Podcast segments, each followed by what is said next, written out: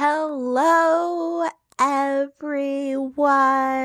It's time for me to move on to episode five that begins with Carrie climbing up her stairs of her apartment, and she says that she has old lady back, which is a completely common senior condition. Thank you again to the writers for making so many of us more fearful about getting older. And thank you for showing characters who act like they are much older than they actually are. So Carrie is wearing her heels um, when she goes to the doctor while she's in her gown. I think this is completely ridiculous. And at the doctor's office, Carrie finds out that she has a congenital birth defect and she'll have to have surgery. So she goes out to lunch with the girls and the gay. And Anthony, he was pretty funny um, at lunch. Meanwhile, Miranda says that Carrie's pending birth defect surgery calls for champagne. Addicts are not this bold with their addictions. I mean, yes, we get it that Miranda's an alcoholic, but the way that they got to have her announcing her alcoholism and her need for drinks is so, so stupid. God damn this fucking show. So it's so fucking dumb. So Charlotte finds out that her daughter has changed her name at school to Rock. So basically, Rose made a TikTok video to let everyone know that their name is now Rock. Why did they, the writers, have to go with Rock? I feel that people who are um, non-binary or um, transgender, they kind of sometimes go with a name that's similar to their own. So Rose, I could see Rose going to Ross, Ryan, Rob, Ronnie, um, Riley. So many, well, Riley's kind of a girl's name. Um, but there's, there's better names than Rock. So I'm having a hard time thinking that a thirteen-year-old, an age when kids are very insecure um, and eager to seek the approval of their peers, would go from being named Rose to such a dramatic name cha- change as Rock. And then everybody has hated the song that Rock made to announce um, their name change. But honestly, I... that's another thing I have an issue with. I have an issue with the fact that a thirteen-year-old, of course, is going to write horrible lyrics, a really, really stupid song. And that's exactly why I don't think a thirteen-year-old would have the confidence to put together a, a horrific song and put it on TikTok to announce a name change. Um, another point that somebody had made is Charlotte is all up in her kid's ass. So you can't tell me that Charlotte would not have checked, as in gotten a notification that Rock put up a new video and actually watched it herself and known of the name change.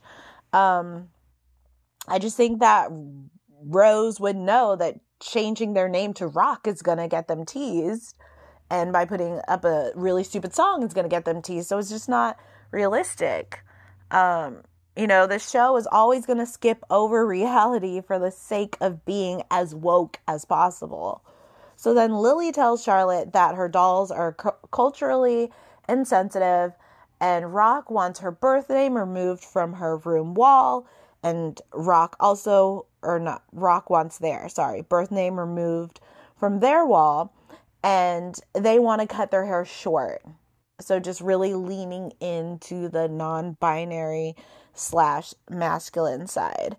Brady's girlfriend has her flavored lube delivered to Miranda's house from Amazon. She loves Brady's girlfriend loves how cool Miranda is about, quote, all that stuff. So when I watched this episode back to do the recap, um, Miranda is shocked when she finds a Quit Like a Woman book about alcoholism in her Amazon deliveries. And when Brady's girlfriend asks Miranda what the book she ordered is, Miranda hides the book and responds with, quote, "I didn't order this. It must be a mistake. That's not for me." Okay, pay attention now. Pay attention. Because then Brady's teenage girlfriend, who just ordered strawberry lube, says, quote, "See, that's why I never order stuff online. You never know who has access to your information." Oh my gosh, I'm getting stressed. Like, I'm getting really stressed reading my notes. I think that we have just been given more proof that this show is nothing but a parody meets the worst satire possible. You just ordered something online. Why are you saying that that's why you don't order stuff online? Oh my gosh.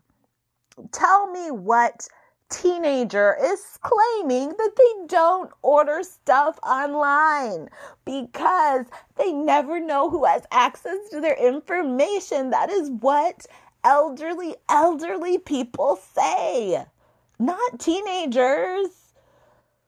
Oh my gosh. See, this is why it took a long time to do these fucking recaps, okay? Because this show is so bad. It's just so bad. All right. So then Miranda goes drinking while Carrie waits for her surgery at the hospital. And um, when Charlotte talks to Miranda about being a tomboy, Miranda says, "I think that if Louisa were here, she would say we're not supposed to use that word." This wannabe woke show is so dumb, though. That's the problem. The wokeness doesn't make sense along with every single episode because there is no plot. There's literally no plot. Um, you know, I'm someone who likes risque comedy, and I like when people have a voice and don't feel censored, and when people don't get offended by everything. And although we keep moving in that direction, I only want to hear by the uh, from the offended people about what I'm not supposed to say. I don't want to hear a, about that from anyone else. And um, I just wish that this show made any fuck made a little sense. I just wish that it did. And especially the wokeness. It's like I could tolerate the extent, the excessive wokeness if the show made any sense at all. Um, so next we are treated to seeing C- Carrie urinate in the restroom of her hospital room while should, while holding on to Charlotte. They like to remind us about everything grim and possibly unfortunate that could happen to us in our fifties. Thanks, y'all. Um, so then Che arrives and Miranda meets Che downstairs. And Che opens up to Miranda about what it was like growing up. And I hate everything about Cheanda. Um, come on, I'm sorry. I, I had to go there. I feel like they need a couple name. Um, so I'm the only one who's made it that I know of, which it's nothing to brag about, right? It means that I'm just weird and I have issues. But back to Cheanda. I hate Cheanda because Che would never go near Miranda I R L. She, Che, they, sorry. Che would have the hottest bad bitch of all the bad bitches. And then she'd have so many other bad bitches lined up around the block. You know, I heard that Ellen DeGeneres has, like, so many bad bitches who always try to fuck her. and like go to her shows and stuff. Like, why? Because she's a very famous um, lesbian, right? So you're trying to tell me that Che films Netflix specials and they would go for Miranda, someone who cursed them the fuck out when they met them? All right. Um, and she's this, or Che is this sexy, famous, butch A-list comic, um, comic. She would not be coming for Miranda. She would not be trying to date, or Che, sorry, sorry. Would, I'm sorry, I'm not editing this shit. Um, Che would not be trying to date Miranda if they were paid. So Carrie tells a story about Samantha fishing out a diaphragm from her fish taco. See what I did there? And Che visits Carrie, and Miranda sees this as a golden opportunity to transition into a lesbian. Um, so Che fingers Miranda, and Miranda screams like she's being murdered.